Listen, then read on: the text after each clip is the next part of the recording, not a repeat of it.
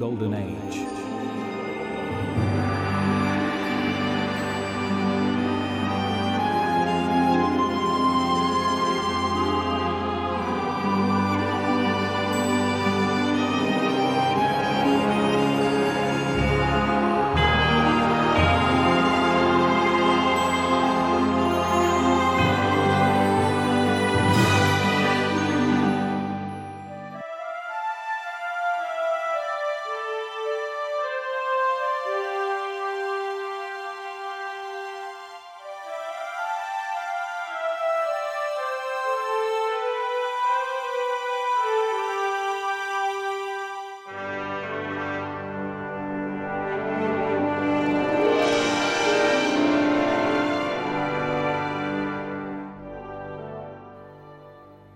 I'm not sure I can remember all the details now.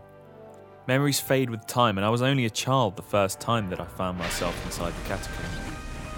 I'd fallen from a great height, playing hide and seek with some of the other children in town, through the floor of an old cellar and down into the ruins of the old world. At first, I was terrified. I knew that the catacombs were off limits, dangerous, and full of secrets. Slowly, however, I came to realize that nobody was going to come and save me. It was up to me to get myself out.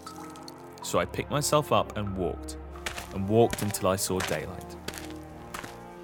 It doesn't sound like much, but that moment changed my life forever. No longer was I scared of the underground ruins, the fear instead replaced by curiosity. I had to know more, delve deeper, and explore further than anybody else had ever done before. I split my time between schoolwork and planning excursions into the catacombs, never letting anyone know what I was doing in case they tried to stop me.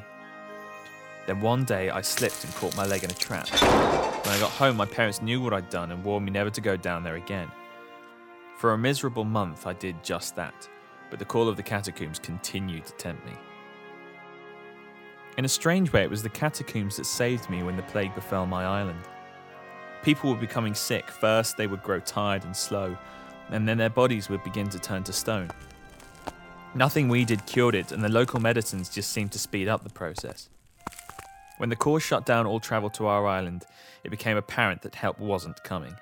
The adults in our village gathered all of the children that hadn't been infected and told us that we would have to go and hide in the forest and not come back until somebody came to find us. Our town elder drew me aside and asked me if I knew of anywhere shelter that we could all stay, instructing me to lead the other children there and pressing a musty old book into my small arms as we left. That was the last I ever saw of any of them. We survived for three months in the safety of the catacombs. The book I'd been given was a journal from the elder's own youth, and it outlined the edible fruits and roots in the wild. I organised hunting parties for meat, and we turned a ruined church not far from a hidden entrance into our temporary home. On the last day of the third month, an airship passed overhead. I watched from the bushes as it landed not far outside the forest, and Corps soldiers went to inspect our village. Two men, one an old general and the other a young officer, walked through the maze of stone statues that remained of our parents and inspected them with a critical eye. I never caught the general's name, but the young officer he was praising for his quick thinking in cutting off the island to die was called Leto.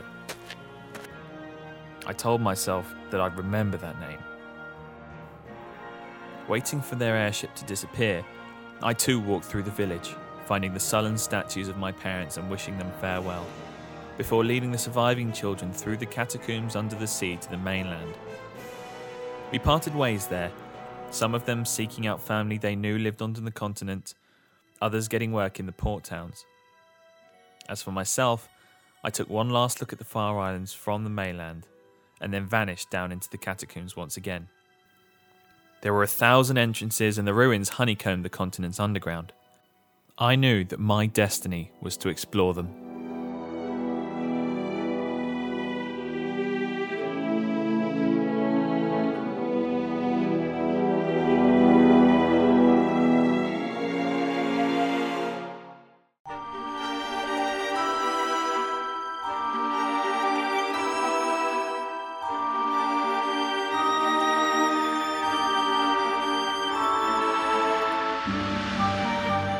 You've been listening to the voice talents of Peter Jinks and Matthew Sangster as the narrator.